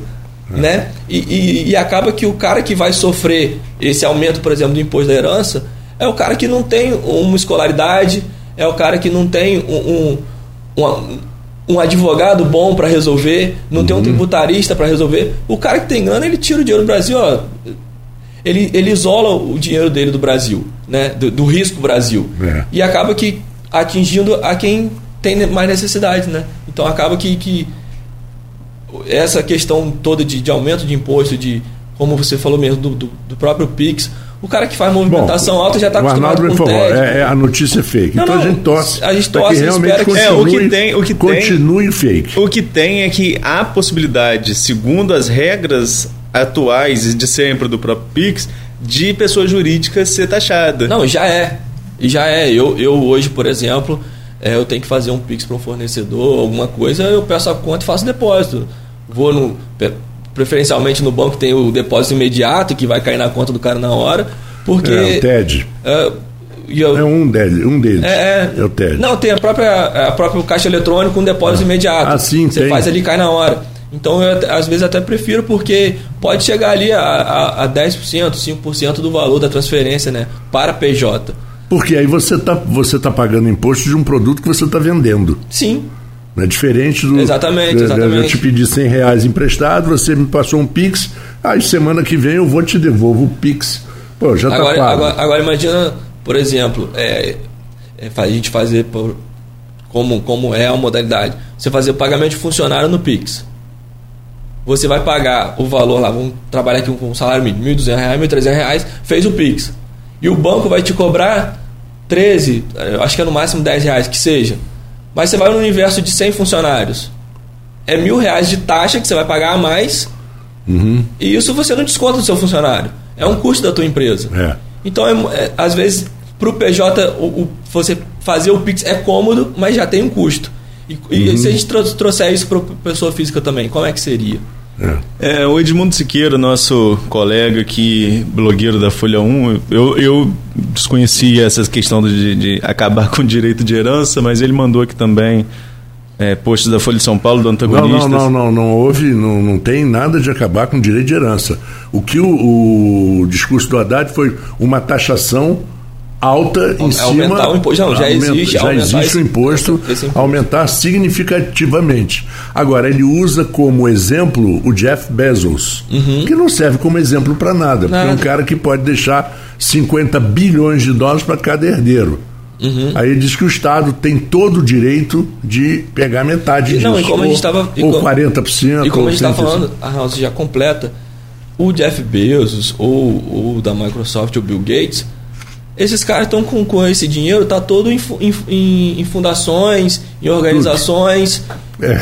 Então a herança, na verdade, vai ficar.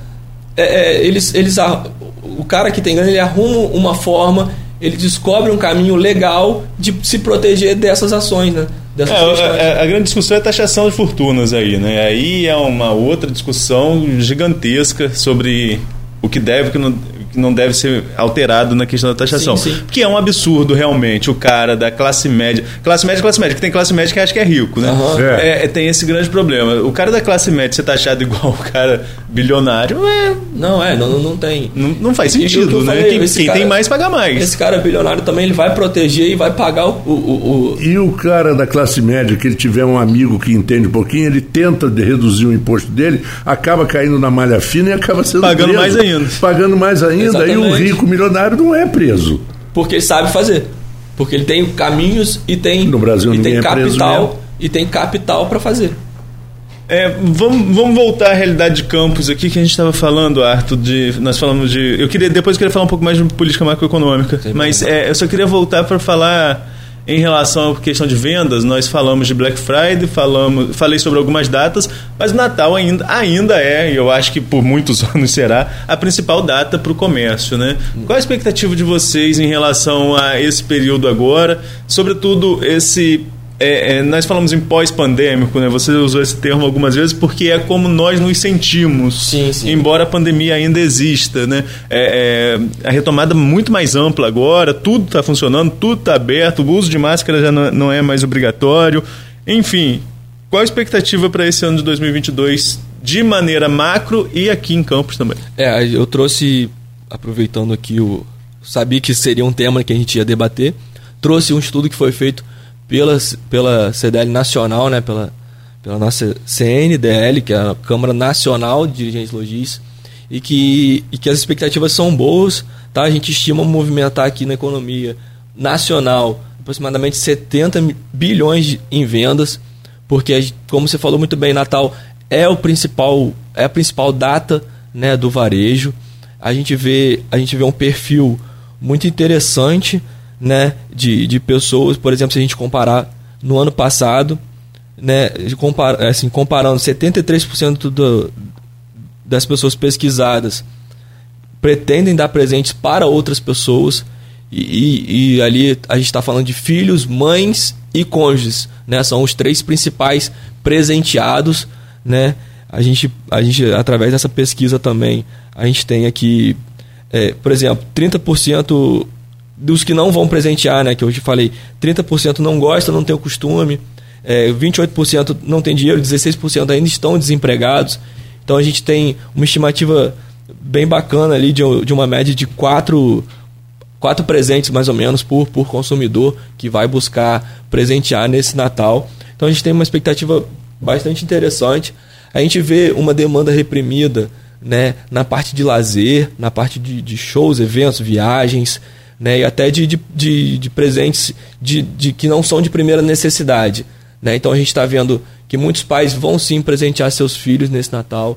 Brinquedos e roupas são os principais é, presentes né, que, que, que serão dados né, nessa data. Então a gente vê com uma perspectiva muito boa. Como a gente falou mais cedo, o mercado está meio confuso ainda, né? Com a questão de, de Black Friday, Copa do Mundo. Copa do Mundo, afinal, vai ser uma semana ou dez dias antes do Natal. Então vai estar tá muito, tudo muito perto. Então a gente, a gente fica um pouco, enquanto, enquanto comerciante, a gente, é, é Campos principalmente, é muito atingido com essa questão política a cidade meio que para, né? Do, Arnaldo sabe muito bem disso, que acompanha a política há muitos anos. A cidade meio que para ali naqueles meses que antecedem a eleição ali. É, fica todo mundo meio receoso, ainda mais uma, uma eleição polarizada do jeito que foi. Tá, o mercado está receoso para o 1 de janeiro, para entender como é que vai ser né, essa questão de, de, de, de, troca de governo e tudo mais.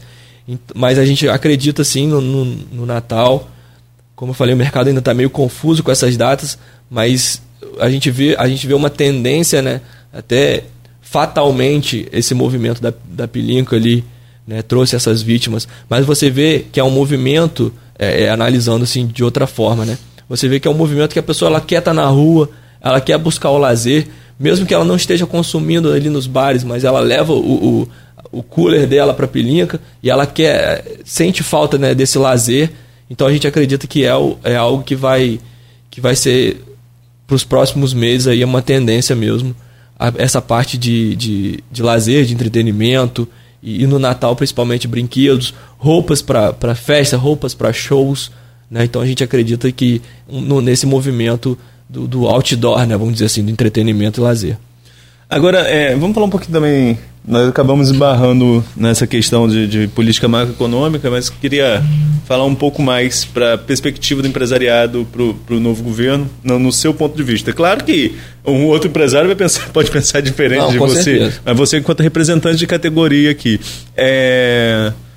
Estamos no momento de definições, né? A equipe, o, o Alckmin anunciou aí os pais do Plano Real para a equipe econômica, o que dá um certo afago ao mercado. Mas o Lula ontem deu uma derrapada ao falar sobre a questão de responsabilidade fiscal.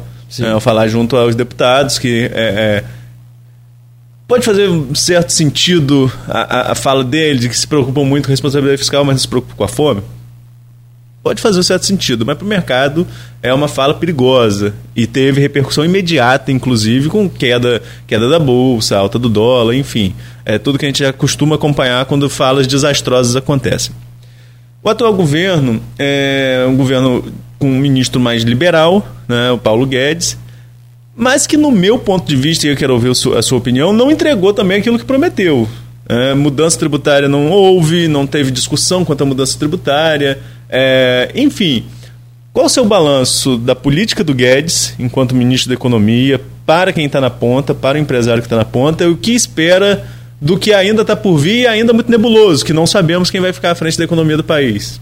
É, ontem a gente teve um posicionamento até de, de do Meirelles, né, que estava cotado a, se, a, a, estar na equipe de transição econômica ali, falando que o Lula deu uma dilmada, né? É, é e meio que pulou fora do barco. A gente teve a, a, a, Helena também, que foi coordenadora de campanha da Tebet, que também provavelmente já pulou fora também dessa equipe de transição. É, então, a, a, essa fala do Lula realmente indicou um movimento é, mais populista do que a gente imaginava, porque é inegável o é inegável o, o, o tato de Lula para negociar. A gente, a gente viveu ali oito anos dele, sabe que ele tem esse manejo, ele sabe fazer política, mas ontem deu essa, essa derrapada e que, e que custou caro e rápido. Né? Então a gente estava conversando com, com o Marco, Marco conhece a, a família, a minha família, é, a gente passou por tanta coisa já e, e, o que e o que nos ensinou é que só o trabalho compensa. Pode o governo que for, meu pai quando como eu falei, a gente tem a loja há 34 anos era, era tabela de preço uma diferente a cada, a cada dia, com a inflação e com tudo mais. Então, mas o trabalho compensa. Então, claro que a gente fica nessa perspectiva, é, se olhar no retrovisor de um governo que liberou muito crédito né, no, no passado, mas não preparou a, a, a economia, a indústria para esse crédito. Então, o crédito acabou. A gente, tem, a gente teve um, um, um, número de alto de crédito cedido, mas que não teve a contrapartida. A gente teve um, um alto número de, de pessoas formando, por exemplo, formações mais técnicas, engenheiros e tal, mas não tinha um emprego para essa pessoa no, no, final do curso. É, não, não houve uma preparação de um mercado de trabalho para essas pessoas capacitadas que foram despejadas no mercado. Então a gente, obviamente, fica receoso, mas ao mesmo tempo eu acho que vai passar, como passou Lula, o, o governo PT lá atrás, como o bolsonarismo está passando, e vai entrar e, e, a gente, como eu falei, o mercado está cada vez mais dinâmico. Então é saber tirar disso também de um governo como ele, de um governo diferente do que estava, né? É, tirar também disso resultados positivos, entender como é que vai funcionar toda, toda essa questão do crédito, toda essa questão do auxílio, se vai ser mantido, se não vai, se vai aumentar ou se não vai. Então a gente, eu acredito muito do, no barriga no balcão, umbigo no balcão, trabalhar, entender como é que vai funcionar. Claro que a gente fica receoso quando a gente olha no retrovisor, mas eu acho que faz parte. E respondendo, respondendo sobre, voltando agora um pouquinho, respondendo sobre o Guedes, ele fez um trabalho ali eu, eu até há pouco tempo estava ouvindo a presidente do a atual presidente da Caixa, né, aqui estava interina depois do, do caso de assédio lá, e ela falando sobre a evolução que a Caixa teve nesses, nesses quatro anos, né, de, de, de uma liberação de crédito mais consciente, né, um crescimento consciente do país. A gente vê números que, que, que a gente até fica um pouco assim, a gente não sabe em que acreditar, né? Porque a gente vê que o desemprego diminui, mas às vezes a realidade da nossa porta é diferente.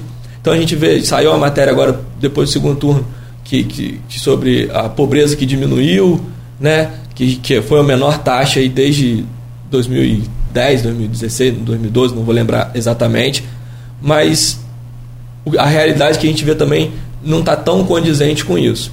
Mas a gente tem que lembrar também, Arnaldo, que, que foram de quatro anos de governo, dois foi apagando incêndio. Né? Dois foram, foi no. A gente saiu de uma pandemia e entra numa guerra incrível ali, onde nossos principais fornecedores de commodities estavam envolvidos. Então a gente vê o, o valor de, de, petróleo disparando, a gente vê o, o, valor de grãos disparando, fertilizantes. Então foram dois anos ali também para apagar incêndio. Eu, eu acreditava muito numa continuidade, poderia trazer umas vantagens, né? Você, eu sempre falei isso. Quem quem assumir dia, quem fosse assumir dia 1 de janeiro ia nadar num mar mais tranquilo do que a gente vinha nadando. Que se você começar a olhar para fora, parar de olhar um pouquinho para dentro e olhar para fora, Estados Unidos está começando uma recessão agora, a Europa está reagindo a uma recessão agora e a gente já passou por ela. Então eu acredito que a gente tomou o remédio amargo antes de todo mundo para poder se estabilizar. E Agora é, é, é, aguardar essa equipe de transição, entender o que, que eles vão fazer.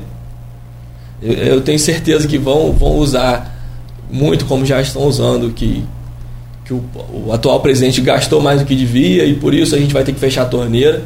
Mas eu acho que quem, quem assumir dia 1 de janeiro vai, vai poder nadar no mar mais tranquilo que a gente vinha nadando aí nesses últimos anos. Eu queria estar tão otimista quanto você, mas eu não estou não.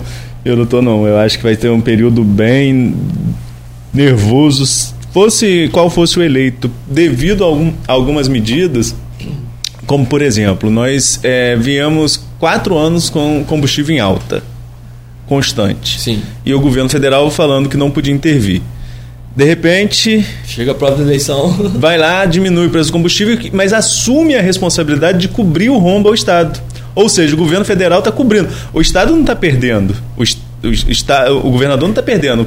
O governo federal que está usando recursos para cobrir uma hora essa conta chega, né? Uma hora essa conta vai chegar. Não estou dizendo que a carga tributária é correta, pelo contrário.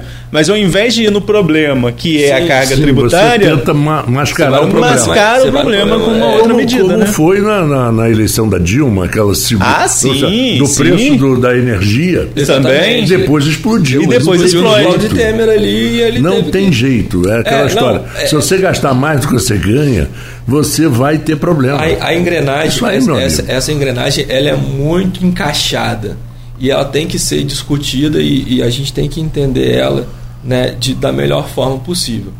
Então, por exemplo, é, que é o debate do momento sobre os dividendos da Petrobras, que teve recordes e mais recordes.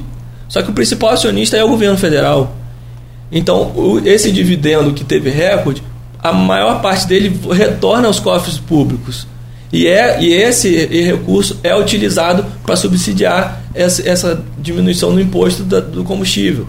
Então a gente tem que, que, que, que olhar também de todos os lados e entender como funciona, porque essa engrenagem é muito complexa. Essa questão da extrema pobreza que você citou, por exemplo, fui dar, uma, dar uma pesquisada aqui rapidamente, achei uma matéria no Poder 360 é que os dados são de 2020. Lá realmente a gente estava com uma diminuição. Agora, os efeitos pós-pandemia. E aí todo mundo sofreu. Aí não tem como colocar a culpa em governo A, B ou C. É o impacto da pandemia. Isso é a gente isso vai, vai mensurar lá na lá frente na um frente. pouco. O que tá dizer, o que o governo diz é que o Auxílio Brasil vai é, mitigar. Então, assim, não vai ter um impacto tão forte porque o Auxílio é, Brasil isso, acabou e, mitigando. Você, e se você analisar, como você falou, a pesquisa de 2020. Então, são ali dos dois primeiros anos de, de governo né, do, do atual presidente. Então, via-se uma tendência de melhora de repente? A gente não sabe, porque chegou a pandemia e, e, mudou todo o cenário né, que estava que tava ali sendo trabalhado. Se a gente for falar de política, né, e aí aqui está mais um bate-papo informal do que uma entrevista, é. se a gente for falar de política, o presidente perdeu para ele mesmo em declarações infelizes. É, é, o famoso tiro no pé. É, é, e, e, uma coisa até Impressionante, né? Até o é um atrás do outro. Até o economista Ricardo Amorim falou é, a simbiose deles dois, né, dos dois extremos. Um necessita do outro ah, para sobreviver. Sim. Você vê que não teve um movimento do, do, do, do PT ou do Lula para empichar o Bolsonaro com, todo, com tudo que ele fez. Não tinha esse movimento. Por quê? Porque precisava-se dele lá para o Lula ou o PT crescer. Mas e Atos... da mesma forma ao contrário, você não viu um movimento do, do presidente contra a soltura do Lula, por exemplo, mais incisivo. Porque ele entende que ele precisava do Sim. Lula no cenário para concorrer. Então a simbiose dos dois e a gente aqui, enquanto população, no meio desse tiroteio. Mas ah, para ter impeachment tem que ter impopularidade. Claro. Dilma só caiu porque estava impopular. Collor só caiu por causa daqueles movimentos. É, é, a época, nós éramos recém-nascidos, né? É, mas, mas, mas a, a popularidade do Bolsonaro estava alta nesse momento pós-pandemia. Ali no, mas você tem que chegar recente. Tem que chegar muito claro. mais. Tem que chegar mas eu mais. acho que, que se que se houvesse Bom, interesse é, na do, verdade, do adversário o, dele teria o que eu, rolado algum o que, eu, o que eu penso é que passou a divisão, quer dizer, passou a divisão que eu digo. O ponto que, que, que causa que a divisão estava muito forte era a eleição. Sim. A, a diferença foi mínima. Então você tem hoje, é, não falo de bolsonarismo, porque eu tenho a impressão que, na minha opinião, que que esse movimento bolsonarista vai, vai, vai esmaecer, assim, vai, vai ficar dissolvendo. Mas a, a direita conservadora não. Não. Ela tem, ela foi ela, é ela que tem os 50%, quase 50%. Hum, eu 49. Sei. Eu acho que o Bolsonaro ele tem ali de dele de 20 a 25% daqueles votos se, Fiéis. se esse 25% ele não tiver concorrendo a nada, vai correr para alguma coisa e não vai Mas ser para a quem, esquerda. quem é? Mas, mas pelo outro lado É que também- nem a esquerda, a esquerda só tem Depende. Lula. É. A esquerda só a tem esquerda Lula. só tem Lula, porque o Lula abafou todo, Todo mundo, mundo, nesses ninguém últimos cresce. Mas, mas eu acho que o Lula, ali desses 50%, ele deve ter também ali uns, Uns 30. É, 30, 40. Porque tem mesmo. 20 que são anti-Bolsonaro. Anti-Bolsonaro, tem um anti-bolsonarismo, tem um antipetismo. Exatamente. ali. Sim, Então- acontece o seguinte: nós temos é, um. um- Tanto, tanto no- que em terceiro lugar ficou as abstenções, a- as ausências. No meu ponto de vista, é, o, Bra- o Brasil tem que buscar uma liderança nova. Tanto Tá da difícil, né, esquerda, mas é difícil, É difícil. como na direita. Ela tem que ter, porque não é possível que É, você gente, fique. a gente viu é, assim, boatos né, no movimento ali pós-eleição de um União Brasil, um PL, buscando uma- trazer o Zema para perto, porque ele, a, a direita enxerga muito no Zema. É, e eu também acredito muito nele, enquanto um, um- Ele pegou uma um liderança. Estado quebrado, né? enquanto uma liderança de direita ali muito forte, o que ele fez de ganhar em Minas Gerais no primeiro turno, da forma que ele ganhou, é, é, o, o Calil praticamente não fez cócegas no cara. Porque a popularidade dele está altíssima. Aquilo que, você, que, que o Arnaldo falou, Não, a eu- popularidade eu acredito que nisso. existe uma possibilidade, Arnaldo, do Zema e do, e do Tarcísio, Tarcísio, Tarcísio é um nome crescerem.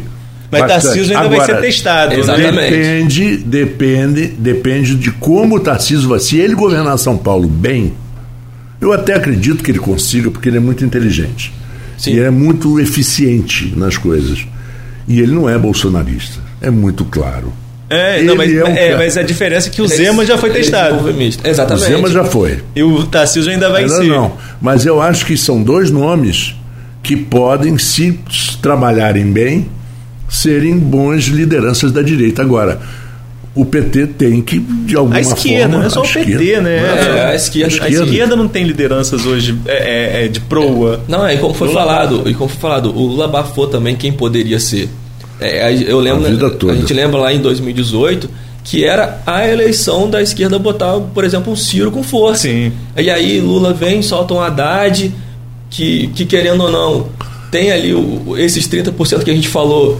Lula consegue converter ali uns 20, 15 e a direita e a esquerda consegue fazer esse, esse, esse alvoroço, mas era um momento de ter um outro nome também da esquerda, mais de coalizão e que buscasse realmente um, um desenvolvimento. E aquilo que eu falei, é, um desenvolvimento estrutural do Brasil. A gente tinha tudo para ser para estar lá na- nas cabeças e, e a gente fica ness- nesses governos mais populistas e que acabam só é, dando dando peixe ao invés de, de ensinar. E é engraçado, né? Como você vê que é, direita e esquerda geram governos populistas da mesma forma, né? Da mesma É forma. impressionante, é impressionante. Mas vamos lá, nós estamos chegando a 8h44 agora, ainda tem alguns minutos. Eu queria que o Arnaldo. Não, o papo tá bom. Tô aqui até falando com a amiga, com a colega O de papo é profissão, a Camila Lopes, que é repórter da, Da InterTV, InterTV, do grupo, claro, do Folha, tá pra acompanhando. Camila. Tô, acompanhando Camila tem uma voz aqui. muito bonita. Sim. Já uma vez falei para ela, vai pro rádio. Ela falou, não, não quero, tá tudo bem. Tá, tá, tava aqui falando com ela e a gente falando dessa questão de política, assim, é, é, da política macro e os impactos na economia. Porque é, o Arthur falou uma coisa também que é interessante, que um dia eu estava irritado, um amigo meu, é corretor de imóveis, me ligou, é, foi logo depois da definição do segundo turno, cheio de trabalho, do primeiro turno, cheio de trabalho, cheio de coisa, e me liga, é que vai dar com a presidência. Falei, meu amigo, olha só, se você não continuar trabalhando dia 1 de janeiro, pode ser quem for, que não muda nada Exatamente, não. exatamente. É, é, é, a questão é que você precisa, todo mundo precisa. O que a gente tem que ficar atento aos movimentos é da política macro. E quando eu falo da falta de entregas, no meu ponto de vista, né, em, em, em relação à política econômica, Arthur, é porque eu acho que quatro anos, embora nós tivemos uma pandemia, o Guedes poderia ter mandado. É que nem a questão, é, fazendo um paralelo. Bolsonaro defendeu a, a diminuição da maioridade penal durante a campanha. Por que, que não mandou para discussão? Acho uma discussão pertinente posso ter ressalvas, porque eu acho que o nosso sistema carcerário não aguenta. Sim, ele sim. não existe para a população carcerária que tem. Não ressocializa, entendeu? Tem ressalva. Mas é uma discussão é, é, pertinente? É uma discussão. válida. É válido discutir.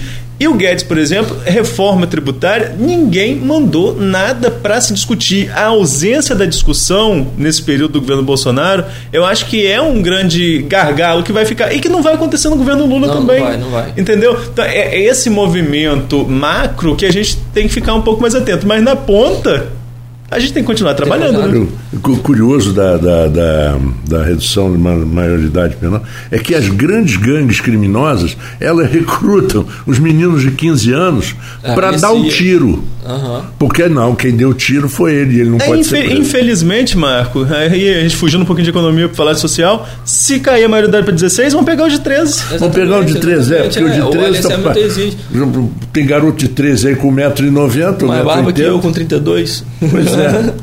Não, é, é, é, verdade. E é o que a falou, razão. Tem, tem, tem, realmente um ponto ali, né? É, eram discussões que, que poderiam ter sido colocadas, mas a gente pode também analisar outros pontos que, que existiram, né? Algumas reformas, tanto do. que aí foi até um pouco do Temer também, né? Que foi a reforma do, do fundo de garantia lá, né?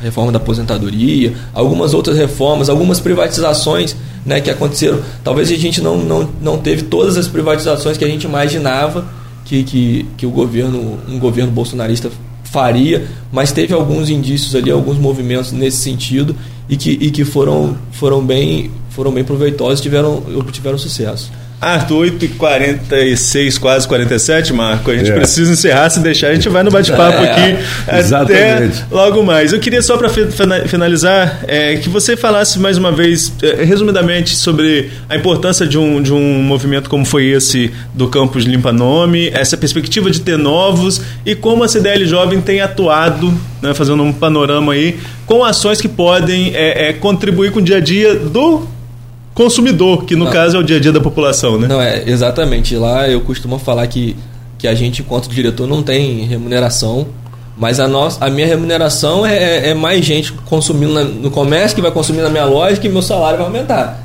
Então a nossa remuneração é essa. É, o Campos Limpa Nome foi um sucesso. É, eu faço questão de, de enviar depois para vocês o balanço, né? Que é quando a gente finalizar, para a gente poder até já começar a, preparar, a nos preparar para o ano que vem, que eu acredito que a tendência é fazer um evento até um pouco maior, né, para atender mais empresas, para ter mais atendentes, né, lá no, no, no, ano que vem.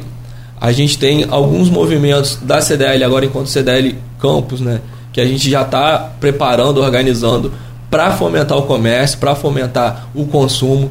Então a gente tem o Fashion Day agora na primeira semana de, de dezembro, que é um evento que o Edvar assinou com bastante maestria e que foi um sucesso. A gente já fez um, um, aqui no, na Praça São Salvador, fizemos em Goitacazes, em Guarulhos foi assim, estrondoso.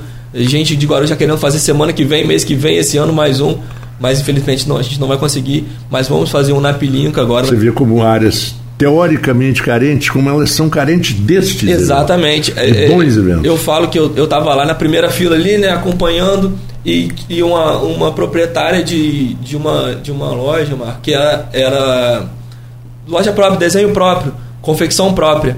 Ela organizando o desfile, a cara de, de emoção, de felicidade, de realização que ela estava. É. É, é, isso chega a ser, chega a ser emocionante para a gente que realiza esses eventos. Que a gente vê realmente que falta é isso. Falta o um empurrão Guarulhos, Goitacazes, são, são, são territórios ali que já têm uma vida própria e que muitas vezes a gente, empresário, fica aqui no centro, olhando para o centro, e a gente não vê essa vida própria que já está acontecendo aqui do nosso lado. Então, um movimento de, de a gente expandir a CDL, levar a CDL para outros cantos da cidade. Vai rolar o Natal a mil aí, que, que o Marcos lembrou muito bem no, no, no intervalo, o Marcos lembrou muito bem, que nós vamos fazer sorteios que foi um excelente de vales compras. Serão, serão quatro vales compras de mil reais por sorteio. Serão dez sorteios, então são 40 mil reais que a gente vai injetar na economia e que o, e que o, o vencedor vai, vai ter. Serão 10 vouchers de 100 reais para ele consumir na própria cidade, nas próprias lojas participantes. Então a, a gente não está injetando 40 mil à toa, a gente está injetando 40 mil para ser retornado né, pro, pro, pro próprio comércio da cidade durante esse período. A gente vai conseguir fazer o Natal a mil até janeiro. Então a gente vai ter um sorteio, o último sorteio vai ser na primeira semana de janeiro. Então o sorteado vai poder comprar o seu guarda-sol, sua sombrinha, com o, o, o, os mil reais do sorteio. Então são 40 mil reais, mil reais em prêmios. Então você busca, você empresário que quer participar do Natal Mil, busca a CDL pelas nossas redes sociais, pelo nosso telefone. Vamos, vamos fomentar essa campanha. Quanto mais lojas participando, mais interessante é para o consumidor também, porque em mais lojas ele vai poder gastar esse prêmio. E ano que vem, primeiro semestre, já tem DLI de novo.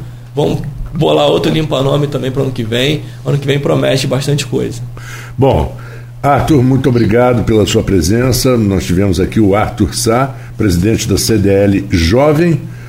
E Arnaldo, despedindo aí pro, pro final de semana. Final desejando... de semana, né? Bom, pra muita gente prolongado, pra gente.